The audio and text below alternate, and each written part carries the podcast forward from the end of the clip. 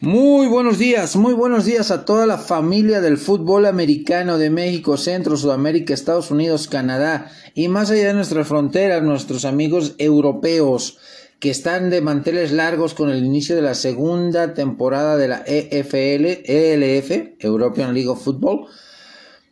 Arranquemos con las noticias de esta, de este, de esta emisión, de este podcast. Pues lamentablemente arrancamos con la eh, pérdida de la vida la semana anterior de, de Marion Barber, corredor de los Dallas Cowboys y de los eh, Chicago Bears a los 38 años. Fue encontrado muerto el miércoles de la semana pasada en su departamento de Frisco, Texas, con 48, 38 años de edad, perdón, con 38 años de edad. Eh, las, las, causas de la muerte aún se desconocen, pero todo parece indicar que padecía de, del famoso CTA o encefalopatía eh, crónica traumática. También como noticia, pues el retiro de Stephon Tweet, eh, el liniero defensivo de los Pittsburgh Steelers, ah, con solamente 29 años de edad. La firma de reestructura de contrato del mejor defensivo disponible como lo es Aaron Donald de los Rams, de los campeones Rams de los, de los Ángeles, eh, que va a ser el defensivo mejor pagado por encima de lo que percibe TJ Watt de los Pittsburgh Steelers. Dos jugadores excepcionales, dos jugadores que son anclas y, líderes de sus, de sus respectivos equipos. Y Aaron Donald estaba presionando, presionando al equipo de los Rams para firmar esta extensión, esta reestructura de contrato. Estaba a 6 millones y medio abajo de los 28.5 que ganaba, eh, que gana TJ Watt en percepciones por año. Y con esta reestructura eh, va a estar arriba de, de, de TJ Watt en cuanto a percepciones salariales. También el tema de desde Sean Watson que se sigue incrementando esta novela, sigue siendo... Estábamos en 22 demandas, ahora ya van 24 de, por conducta sexual inapropiada. Su abogado no le ayuda mucho a Deshaun Watson. Y pues vamos a ver qué sanción viene por parte de la liga para el jugador de los, de los Cleveland Browns, quien firmó un contrato bastante lucrativo recientemente. Cinco temporadas, 230 millones de dólares. Con todo el dinero garantizado totalmente. La primera temporada, eh, obviamente, esperando una sanción que puede ser desde ocho juegos hasta toda la temporada, tomando en cuenta, pues, la nueva evidencia que se ha sumado, tomando en cuenta todo lo que se ha generado, pues algo que no le ayuda mucho a Mr. Watson. Pues arrancamos rápidamente esta ofensiva después de la breve, breve sección de noticias con el análisis en esta primera jugada de dos equipos en, sus en su calendario, en sus primeros cinco partidos. Arranco con los Detroit Lions, sus primeros cinco rivales, dos rivales de la División Este de la Conferencia Nacional, uno de su propia división, los, eh, uno de la Oeste de la Nacional y uno de la Este de la Americana. Los dos de la división eh, Este de la Nacional, Philadelphia Eagles y Washington Commanders. Los Minnesota Vikings de, su misma división, Seattle Seahawks de la Oeste y New England eh, New England Patriots de la Americana, de la este de la Americana. Estos cinco equipos en récord combinado eh, es un récord de 41 victorias, 44 derrotas, o sea, más inclinado hacia la derrota. Filadelfia llegó a postemporada la temporada pasada, su último enfrentamiento fue el 31 de octubre en temporada regular, eh, con derrota para los Lions 44.6. Eh, contra Washington. Se remonta el último enfrentamiento al 15 de noviembre del 2020, hace dos temporadas. Victoria para los Lions, 30 puntos a 27. Récord de Washington. 7 ganados, 10 perdidos, o sea, récord negativo. Los Vikings también, récord negativo, 8 ganados, 9 8 ganados, 9 perdidos. La última enfrentamiento, un partidazo, el 6 de diciembre, la temporada pasada, 29 puntos a 27 a favor de los Lions. Contra Seattle Seahawks, 7 ganados, 10 perdidos, otro equipo con récord perdedor. Fue una derrota el 2 de enero de este año, 51 eh, puntos a 29. Y contra los Patriotas de Nueva Inglaterra, fue un partido cancelado de pretemporada por el tema pandemia en el 2020 pues es un calendario, digamos que ciertamente un poco complicado para los Lions, que hicieron una muy buena pretemporada, que hicieron un muy buen draft, un buen off-season, cubrieron las necesidades que tenían que cubrir. Sí les hicieron falta algunas, sí les hicieron falta algunas, eh, no tanto cubrirlas, sino dar profundidad, generar eh, profundidad y competencia en, en dichas posiciones. Pero sinceramente Veo ganables tres de estos cinco partidos. Ganable el de los Commanders, ganable el de Minnesota porque es rival divisional y porque eh, se juega con diferente intensidad y ganable el de los Seattle Seahawks que están en, un proceso de reconstrucción tremendo el equipo de los Seahawks en una espiral autodestructiva porque no draftearon un mariscal de campo los, el, equipo de Seattle eh, porque se la van a jugar con lo que tienen, con Gino Smith, con Jacob Eason, con Drew Locke, que es un core, son tres corebacks con talento, pero que sí tienen que trabajar mucho, a pesar de que ya, eh, pues Drew Locke tiene experiencia, viene del equipo de los Broncos de Denver. Y eh, Gino Smith pues ya conoce el sistema, o sea, lo más lógico va a ser que Gino Smith juegue ese partido. Nueva Inglaterra, un equipo que a pesar de que llegó a postemporada la temporada pasada, no hizo una agencia libre muy buena, no hizo un draft eh, eh, adecuado, fue un draft reprobatorio por parte de los New England Patriots, así es que Veo un récord de 3 ganados, 2 perdidos para el equipo de los Lions en el, inicio de semana, las primeras 5 semanas. Nos movemos al este de la Nacional con los Miami Dolphins, que va a tener un calendario de complicado lo que le sigue en el inicio. 5 partidos de alto voltaje. El primero de ellos contra los Patriotas de Inglaterra, cuyo récord es eh, eh, de 10 ganados, 7 perdidos. Victoria de Miami el 9 de enero, 33 puntos a 24. Como ya lo mencioné, un draft mal realizado, una agencia libre eh, sin mucho que escribir a casa para el equipo de los de los de los Pats los Ravens con récord negativo, 8 ganados, 9 perdidos. Eh, la última enfrentamiento, la última comparecencia entre estos dos equipos fue en temporada regular para victoria para Miami, 22 puntos a 10. Bills de Buffalo, el gran candidato en el este de la, de la americana, con récord de 11 ganados, 6 perdidos. Miami pierde 27 puntos a 16 el, 30, el 31 de octubre del 2021 en temporada regular que fue su última comparecencia. Cincinnati Bengals, subcampeones del Supertazón. 10 ganados, 7 perdidos. Victoria para el equipo de Miami, 29 eh, puntos a 26 en la pretemporada del 2021. Y el equipo de los Jets, que es un equipo que está en reconstrucción, que es un equipo eh, que viene, que hizo bien las cosas en el draft, que hizo una agencia libre discreta pero efectiva. Y el último enfrentamiento fue el 19 de diciembre del 2021, con victoria para los Dolphins 31 puntos a 24, un partidazo eh, ese, ese, ese enfrentamiento de los Miami Dolphins.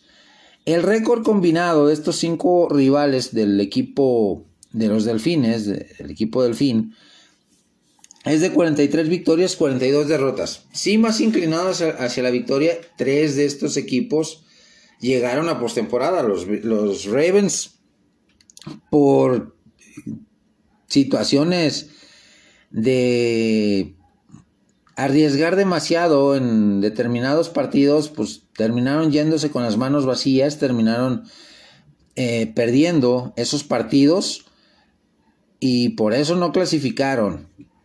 De, este de estos cinco rivales, híjole, la veo muy complicada para Miami, pero sí veo que puede ganar el, juego de debut eh, de semana 1 contra los Patriotas, el juego de semana 2 contra Ravens, muy cerrado. El de semana 3 y semana 4 sí veo derrota. Y contra los Jets, rival divisional, pero lo tiene ganable Miami.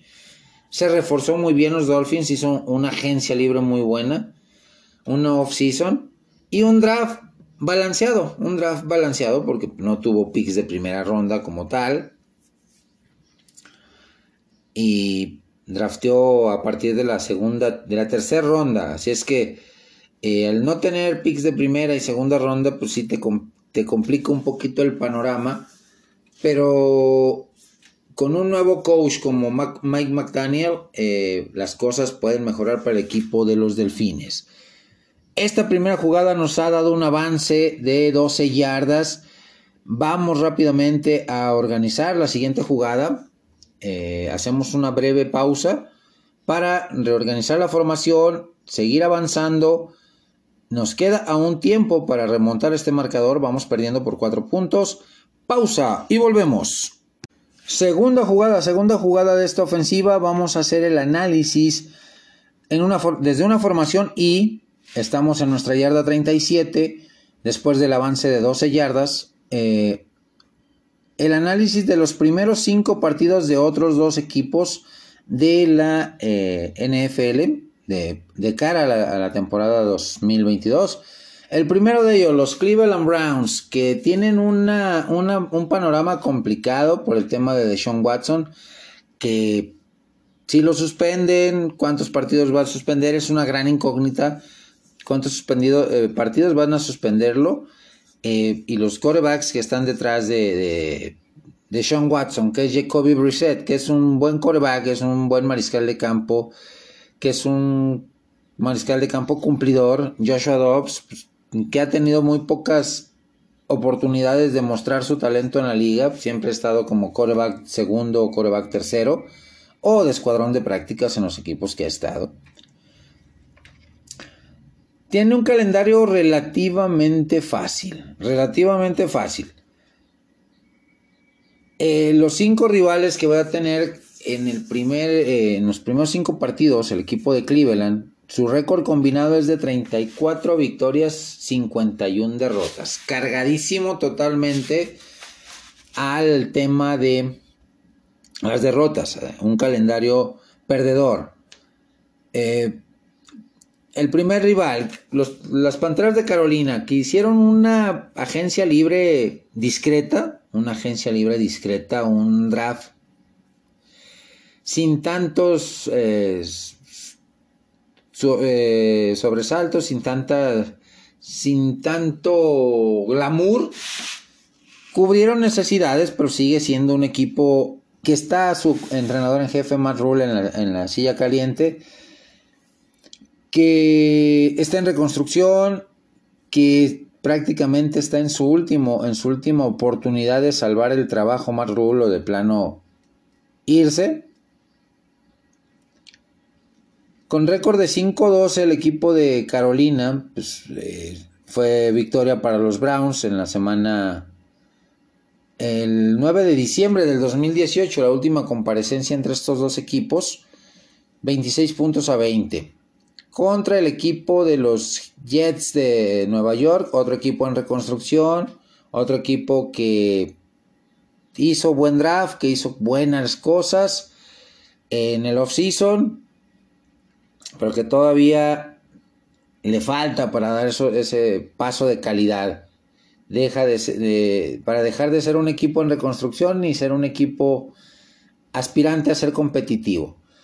Eh, con récord de 4-13, pues no hay mucho que escribir a casa. Va a ser un partido ganable los dos primeros para Cleveland. Aunque esté Jacoby Brissett, aunque esté este señor Joshua Dobbs o Baker Mayfield, en caso de que no se dé un, un trade como se ha venido manejando.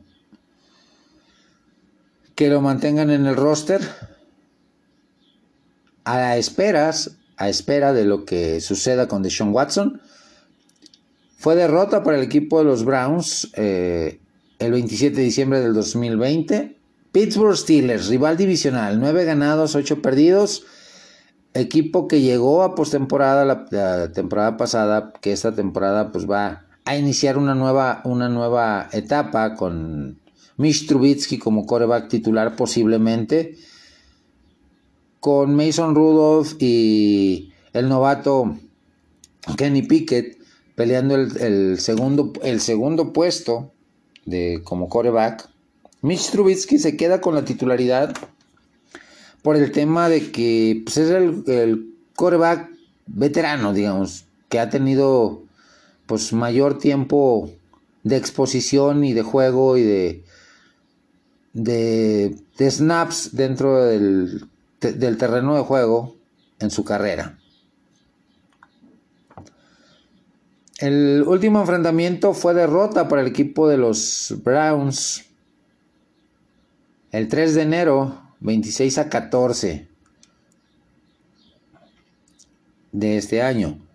Atlanta Falcons, un equipo en reconstrucción que drafteó muy bien, que hizo las cosas discretamente bien en, en, el, en, la, en el off-season, pero que todavía no le alcanza para escribir o ser un equipo que maneje su récord en positivo. Va a tener un récord de 8 ganados, 9 perdidos esta temporada el equipo de los Falcons. Eh, la victoria fue para los Browns la temporada del 2021, la pretemporada, 19 puntos a 10. Y por último los Chargers, un equipo que está plagado de talento, cuyo récord de la temporada pasada fue 9 ganados, 8 perdidos, que hizo un muy buen draft, que hizo una agencia libre muy buena, fortaleció su defensiva, pero que tiene una cuestión con el con Brandon Staley como entrenador en jefe, fue un partidazo la última comparecencia entre, entre Browns y Chargers. Fue derrota para los Browns, 47 puntos a 42, el 10 de octubre del 2021. Como les decía, los Chargers es un equipo que a pesar de que está plagado de talento, solitos se boicotean, se auto boicotean, se tiran el balazo al pie y entregan partidos que ya tienen ganados. Mientras no se quiten ellos solos esa etiqueta, pues van a seguir siendo competitivos, pero no van a dar ese paso de calidad. Y de estos cinco partidos que les menciono, el único que le veo complicación para que lo pueda ganar el equipo de Cleveland es contra Pittsburgh. Los otros cuatro, contra Chargers, eh, va a ser un juego, un duelo cerrado, pero que es muy ganable. Pero el, eh, el récord para mí va a ser un récord 4-1. La única derrota podría ser justamente contra su rival divisional. Y cierro este down, esta, esta jugada, con el, análisis del equipo de los Houston Texans. A todos mis amigos de los Tejanos de Houston, este pequeño análisis. Cinco encuentros bastante complicados. El primero contra los Indianapolis Colts con nueve ganados, ocho perdidos. Fue una derrota humillante la temporada pasada, el 5 de diciembre, de, de, por 31 puntos a 0. Indianápolis, un equipo que cambió de mariscal de campo, que su depth chart o su profundidad en cuanto a mariscales de campo está nutrida y es veterana con las llegadas de Matty Ice, Matt Ryan proveniente de Atlanta y de un viejo conocido del entrenador en jefe de los Colts, como lo es Nick Foles, con quien logró Frank Reich siendo coordinador ofensivo en 2017, ganar el Supertazón a los Patriotas de Nueva Inglaterra. Denver Broncos, un equipo que se reforzó hasta los dientes, que hizo un muy buen draft, que hizo una agencia libre de locos espectacular, que la temporada pasada sí, tuvo un récord de 7 ganados, 10 perdidos, que tuvo eh, Drew Locke como su mariscal de campo, a Teddy Bridgewater, que tuvo un carrusel de mariscales de campo monumental. La última comparecencia entre Houston y el equipo de los Broncos de Denver fue el 8 de diciembre de 2019 con derrota para los Texans 38 puntos a 24. Chicago Bears, un equipo que trae nueva filosofía con récord de 6 ganados, 11 perdidos, que se fueron los dos mariscales de campo veteranos del equipo, Andy Dalton y Nick Foles, se queda totalmente como titular Justin Fields de Ohio State en su segundo año, que mostró cosas interesantes la temporada pasada, pero que eh, no hizo una agencia libre buena el equipo de los, de los Bears y el draft colegial también dejó mucho que desear eh, por parte del equipo de los, de los Bears este año. Los Chargers con nueve ganados, ocho perdidos. Eh, la última comparecencia fue en esta temporada y ganaron los, ganaron los Texans 41 puntos a 29 el 26 de diciembre del el 2021. Y por último, rival divisional eh, que está en reconstrucción, como lo son los Jacksonville Jaguars, nueva filosofía con Doug Peterson como entrenador en jefe. Y el último partido pues, fue el 19 de diciembre Victoria para los Texans, 30 puntos a 16. Texans, con nuevo entrenador en la persona de Lobby Smith. El experimento con David Cooley fracasó. El experimento con este señor... Eh, ah, se me fue el nombre del ex coordinador el ex coordinador ofensivo fracasó por su pereza mental, por su pereza y compromiso de querer trabajar y querer desarrollar a Davis Mills, que queda como mariscal de campo titular, que tiene buenas armas ofensivas, que les, le fortalecieron la, línea ofensiva, que en el draft hicieron los movimientos adecuados para cubrir las, las, posiciones que tenían que cubrir, sí, sin, darles la, sin darle la profundidad suficiente pero sí con jugadores que pueden eh, desarrollar muy bien lo que busca Lobby Smith a la defensiva, lo que pretende Lobby Smith como entrenador en jefe a la ofensiva. Y con, el con un eh, coordinador ofensivo como Pep, Hamilton, perdón, Pep Hamilton, que sabe desarrollar muy bien a los, a los mariscales de campo. Y tienen David Mills a un jugador que sin ser uno de los eh, cinco corebacks drafteados en la primera ronda, tuvo mejores números que cuatro de ellos. Digamos que tres porque Trey Lance no jugó eh, prácticamente nada la temporada pasada, pero sí mejores números que Justin Fields, mejores números que Zach Wilson y mejores números que Trevor Lawrence. Solamente superado por Mac Jones de coreback de primera ronda. Mills fue drafteado en tercera ronda. Con un año más de experiencia, con un sistema que ya va a conocer mm, eh, mayormente Mills, pues va a tener un, un muy buen 2022. De este calendario, creo que los únicos o el único partido que podría yo considerar Perdible es contra los, los Denver Broncos. Contra los Colts, rival divisional, se juegan a una eh, a un nivel, a una intensidad diferente los juegos de rivalidad, de rivalidad divisional, igual contra los Jacksonville Jaguars. Pero creo que los dos juegos son ganables, tanto el de Jaguars como el de eh, Colts sacarse la espinita, obviamente, esa humillante blanqueada 31 a 0 que se sufrió la temporada pasada. Contra Bears, pues también es un equipo con nueva filosofía, con Matt Ebelfus como entrenador en jefe de los Bears, de corte defensivo, algo que no veo que le vaya a favorecer mucho a Justin Fields, a menos que tengan a una mente brillante como coordinador ofensivo y sepa potenciar el tema de su eh, desarrollo y de sus habilidades. Los Chargers, un equipo como lo he venido mencionando, eh, con gran talento, pero muy gitano. Muy gitano.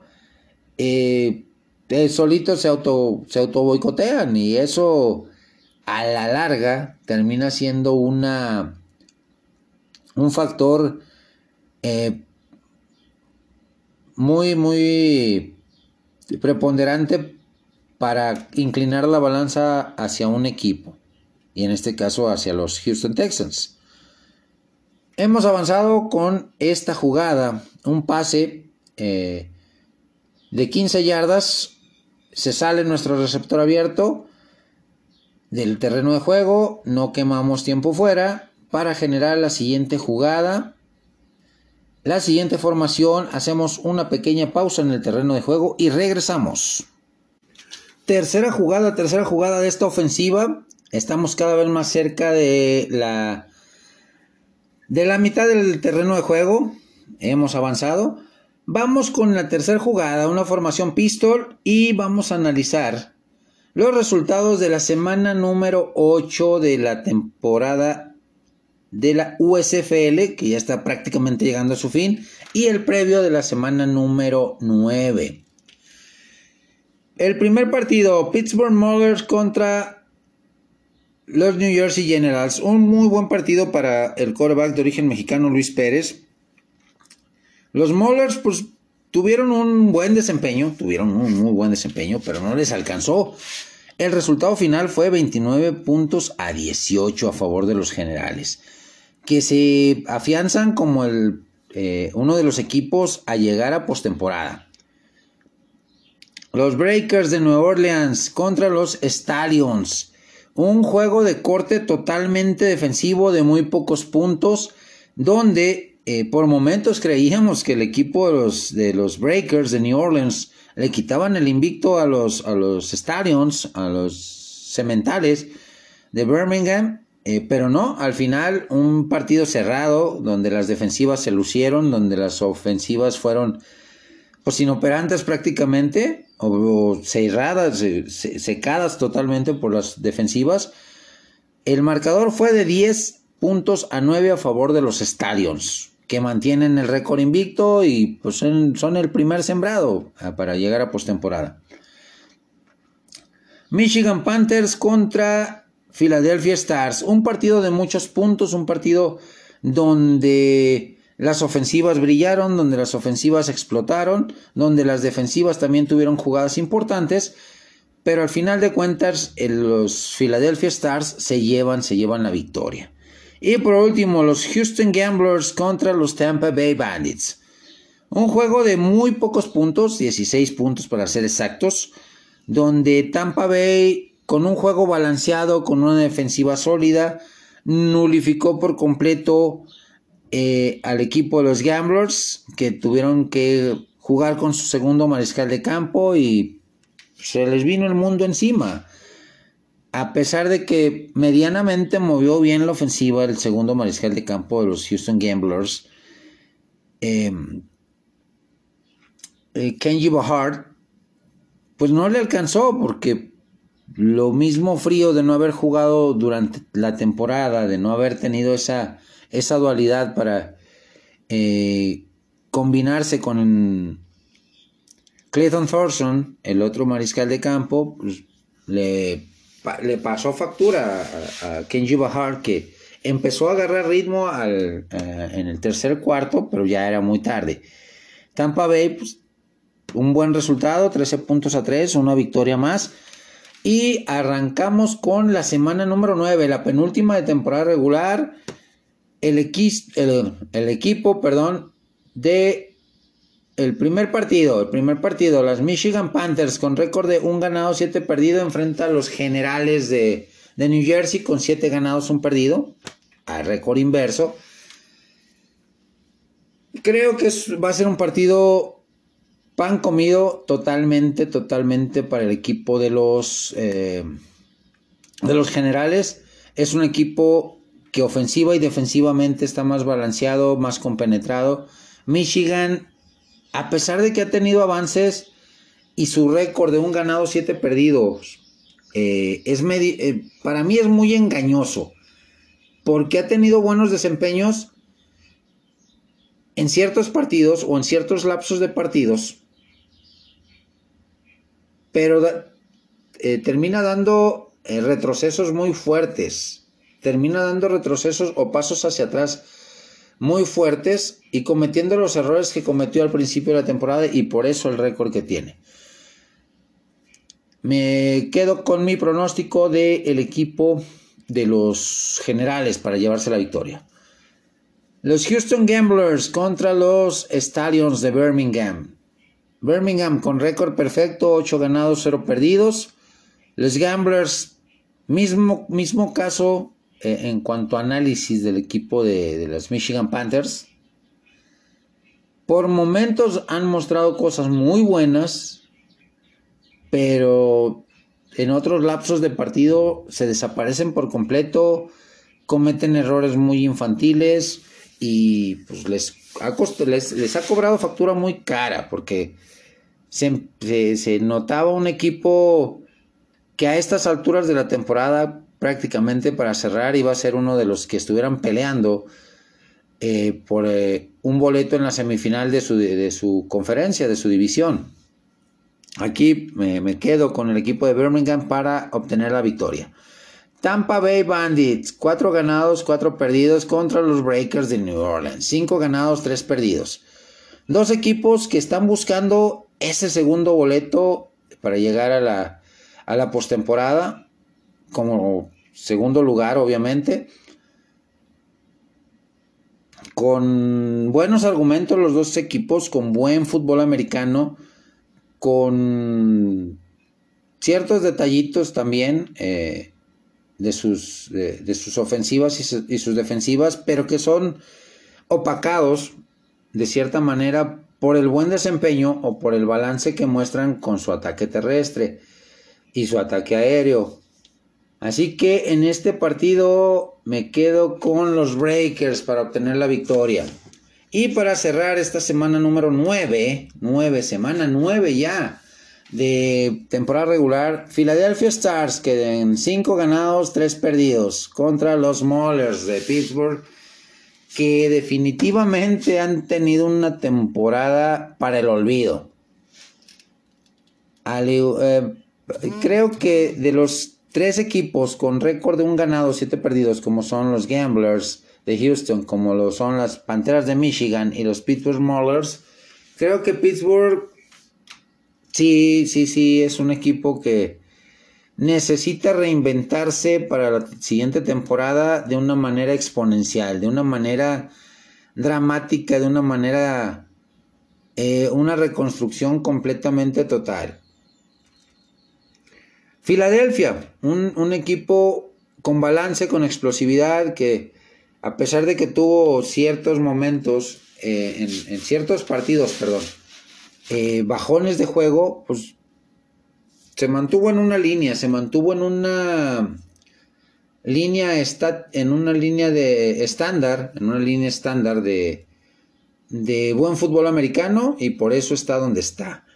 Me quedo con eh, Filadelfia para obtener la victoria. Hemos avanzado en esta jugada otras nueve yarditas. Tenemos que ir rápidamente, rápidamente con la siguiente jugada. Un no hold, una, una ofensiva sin reunión.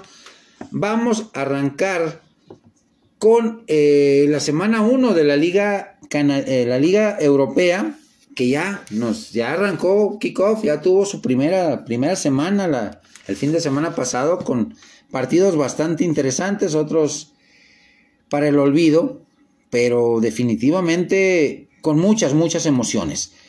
Arrancamos con el primer partido con el que le dio el kickoff inicial el sábado 4, el, sábado, el pasado sábado 4, donde el equipo de los Centuriones de Colonia, en un partido espectacular de muchos puntos, 78 puntos para ser exactos, obtiene la victoria sobre los debutantes eh, carneros de Estambul, 40 puntos a 38, que fue un partido donde Estambul se vio abajo en el primer cuarto, pero en el segundo cuarto remontó y fue un, juego de volteretas, un juego, sí, con muchos errores de, los quarterbacks, muchas intercepciones, fumbles, etcétera, pero no tanto achaquémosle a los, a los jugadores ofensivos, sino al buen trabajo defensivo de los dos equipos y que fue un fútbol alegre, un partido prácticamente de fútbol americano colegial de Estados Unidos.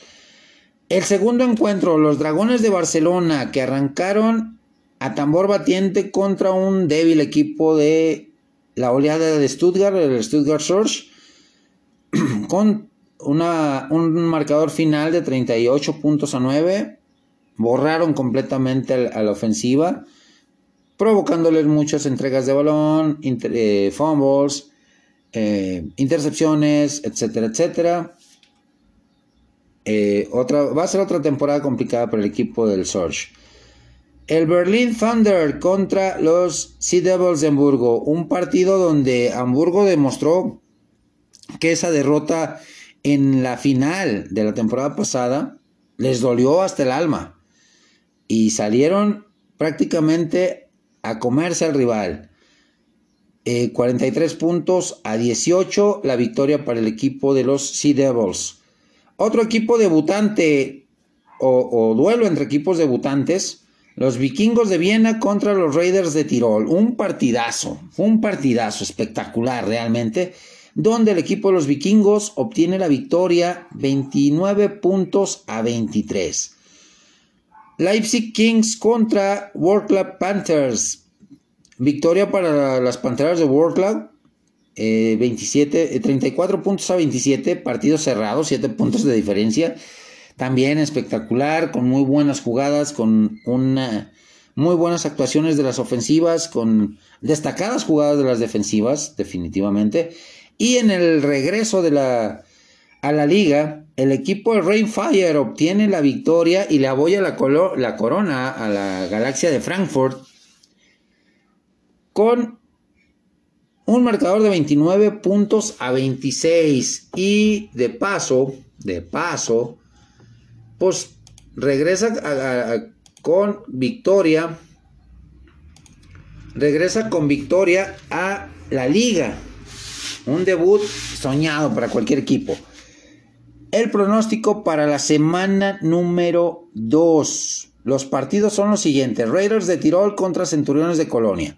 Dos equipos que vienen de realidades muy diferentes. Creo que va a ser un muy buen partido porque eh, a pesar de haber perdido los, los Raiders de Tirol, eh, jugaron muy bien, jugaron muy bien, eh, sin, sin miedo, no como equipo debutante. Va a ser un partido de pronóstico reservado. Me quedo con el equipo de Colonia para obtener la victoria. Estambul Rams contra el Berlin Thunder. Los dos equipos vienen de perder, pero, pero, el equipo de Estambul le dio mucha pelea al equipo de los, de los Centuriones de Colonia en la semana número uno, así es que cuidadito, eh, cuidadito. Con este equipo de Estambul va a hacer mucho ruido. Berlín, creo que va a tener una temporada de media tabla. Me quedo con el equipo debutante, con la franquicia debutante para que obtenga su primera victoria, los Rams. El Rainfire contra Leipzig Kings. Dos equipos que vienen de realidades diferentes. El Rainfire de regresar, de debutar en la liga con victoria sobre el campeón Frankfurt. Y eh, Leipzig de perder contra Warclack en un tremendo partidazo contra las eh, eh, Panteras. Me quedo para, eh, en mi pronóstico, con el equipo de Rainfire. Club Panthers contra Stuttgart Surge. Hijo. Creo que aquí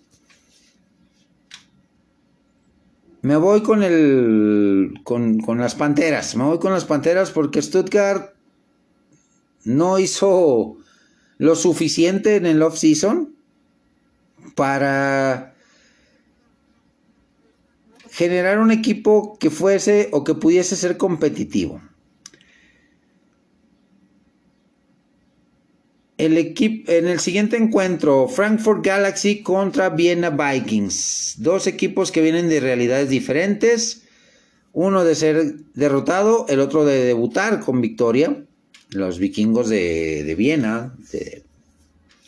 Eh, debutar con victoria. Mientras que el Frankfurt Galaxy de caer derrotado contra el equipo de Rainfire.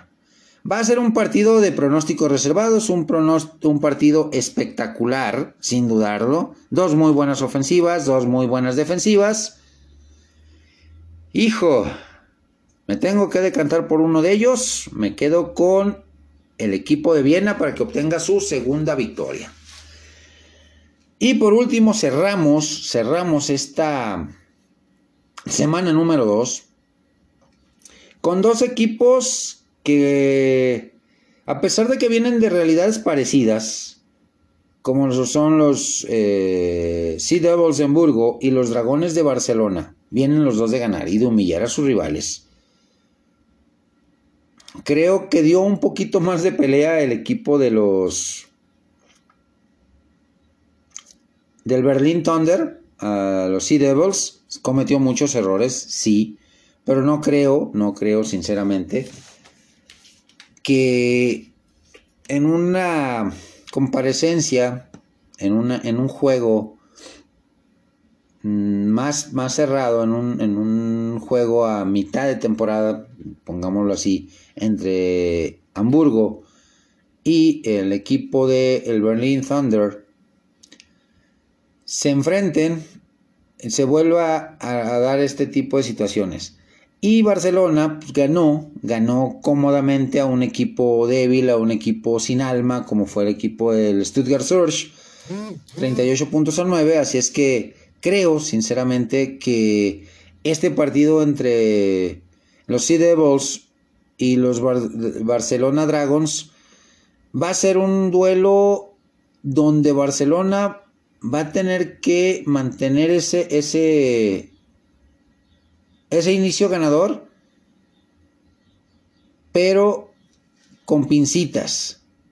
Y eh, Berlín, eh, Hamburgo, perdón, Hamburgo, a tratar de demostrar por qué fue el equipo más dominante la temporada pasada, que fue el que mejor se reforzó eh, en esta en esta off-season de la temporada y pues sí, me quedo con el equipo de Hamburgo para obtener su segunda victoria. Hemos avanzado, mis amigos, de la yarda 50 hasta la yarda 32 del rival. Tenemos que quemar un tiempo fuera para reorganizar nuestra ofensiva y ejecutar la siguiente jugada. Pausa y volvemos. Siguiente, siguiente jugada en esta ofensiva, mis amigos, mis hermanos. En una formación pistol desde la yarda 32 del rival vamos a dar un pequeño, un pequeño pronóstico del inicio de la Liga Canadiense de Fútbol Americano que va a tener su kickoff el jueves, jueves 9 de, de junio, este próximo jueves. Y son cuatro partidos bastante, bastante atractivos, bastante interesantes. El primero de ellos, los Alouettes de Montreal contra la Estampida de Cagliari. Dos equipos que tuvieron buena temporada la temporada pasada, que tuvieron un nivel estándar, un nivel aceptable.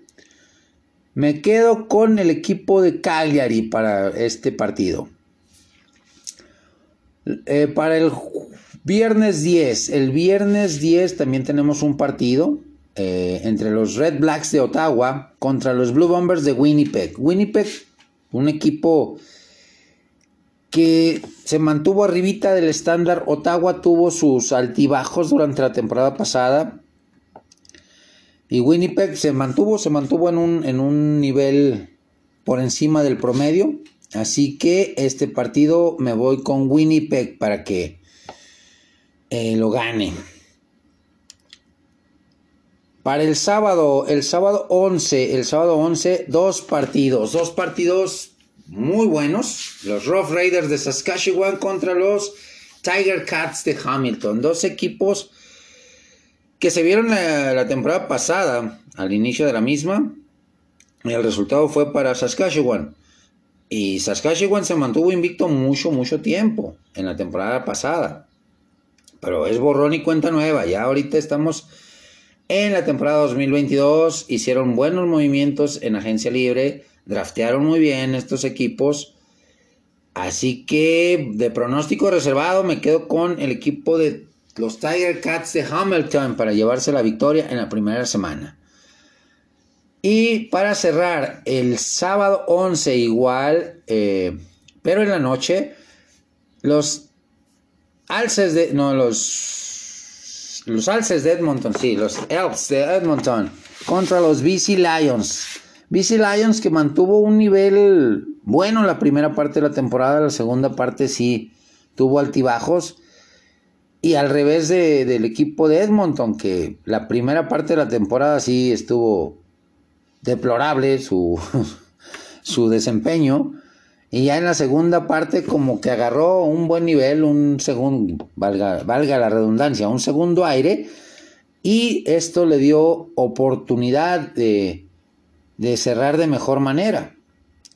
En este partido me quedo con el equipo de Edmonton para que logren su primera victoria de la temporada. ¿Cómo ven mis amigos? ¿Qué les parece eh, los temas de, hasta ahorita de, de, estas, de esta serie ofensiva. Sus puntos de vista, sus comentarios son siempre bienvenidos en mis diferentes redes sociales. Aquí, eh, pues ya di mis pronósticos. Voy con Cagliari, voy con Winnipeg, voy con Hamilton, eh, los Tiger Cats y voy con Edmonton. Avanzamos con un bombazo, mis amigos, de la yarda 32 a la yarda 7 del rival. Tenemos, tenemos que jugar nuestro último tiempo fuera, nos quedan 55 segundos en el reloj para darle la vuelta a este marcador. Y estamos en la yarda 7, a prácticamente nada, nada de anotar. Hacemos una pausa y regresamos con la siguiente jugada de esta ofensiva. Regresamos, regresamos amigos con la última jugada de esta ofensiva. Vamos con una formación de poder.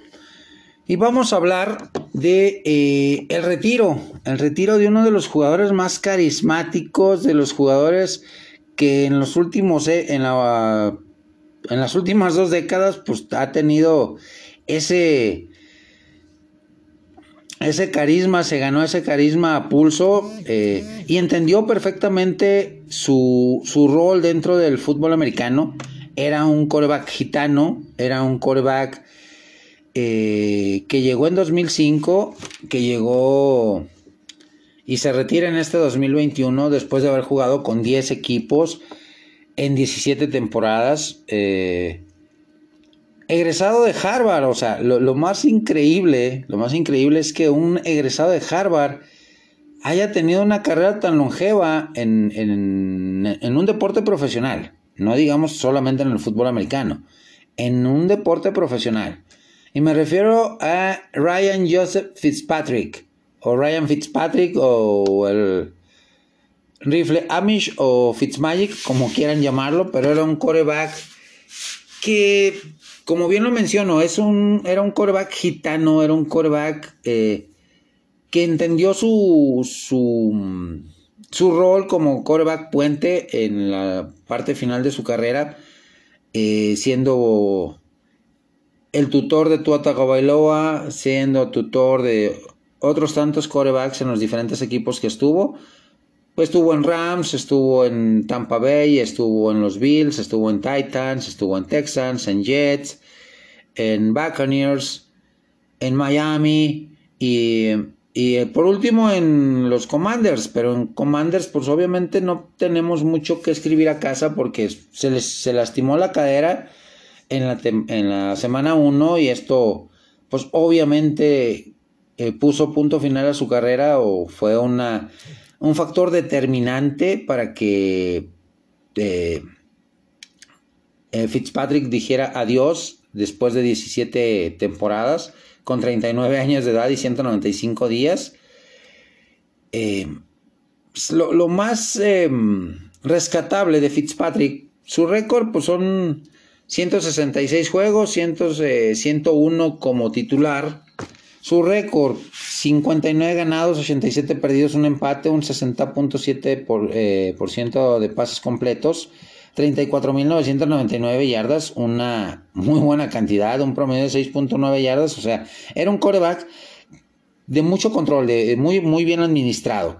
223 pases de anotación, 169 intercepciones. Como les digo, era gitano, ¿por qué? Porque te daba en ocasiones partidos espectaculares de 400 yardas eh, y 4 o 5 pases de anotación sin intercepción pero otros partidos se transformaba, era Dr. Jekyll y Mr. Hyde prácticamente, y te daba partidos de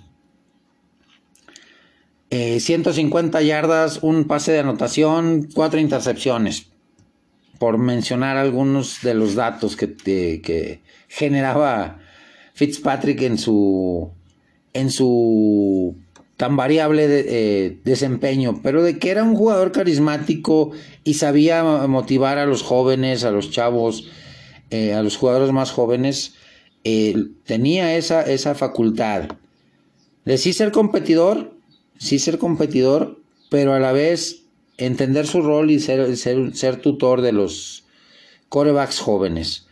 ¿Qué opinan para ustedes? ¿Qué le hizo falta aparte de un anillo de supertazón a Fitzmagic, ¿merece o no estar en el Salón de la Fama? Sinceramente, creo que no.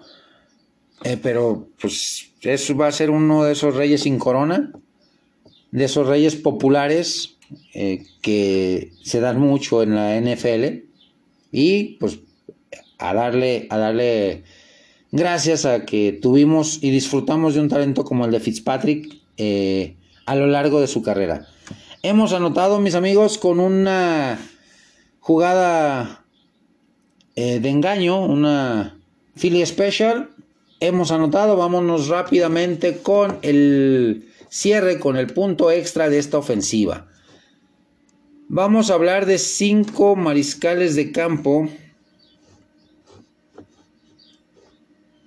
del fútbol americano colegial que son los cinco prospectos más grandes para la temporada o para el draft 2023, que es una clase bastante nutrida. Eh, el primero de ellos, CJ Stroud, de Ohio State, un coreback con gran talento, gran poder de, brazo, toque, eh, eh, una espiral perfecta, con gran, gran talento.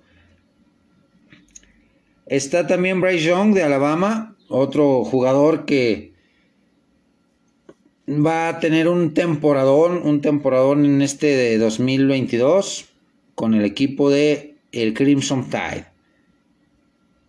Caleb Williams de UCS, un jugador interesante, eh, de, buenos, de buenos argumentos también, eh, al igual que eh,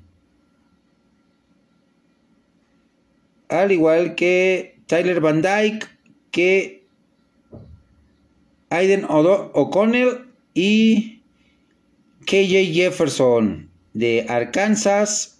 Ah, Stetton Barrett del, del, campeón Georgia, se me estaba olvidando. También un gran coreback.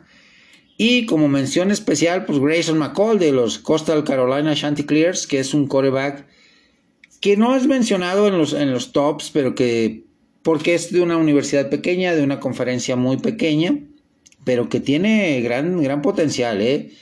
Y que puede llegar a la, NFL y hacer muchísimo, muchísimo ruido. Con este tema cerramos, hemos ganado el partido gracias a toda la ofensiva, al coordinador ofensivo que diseñó este, este plan de juego en, esta, en, este, en estos dos minutos y medio para darle la vuelta al marcador y ganar el partido. Nos vemos en la próxima emisión de su podcast Quick Offense.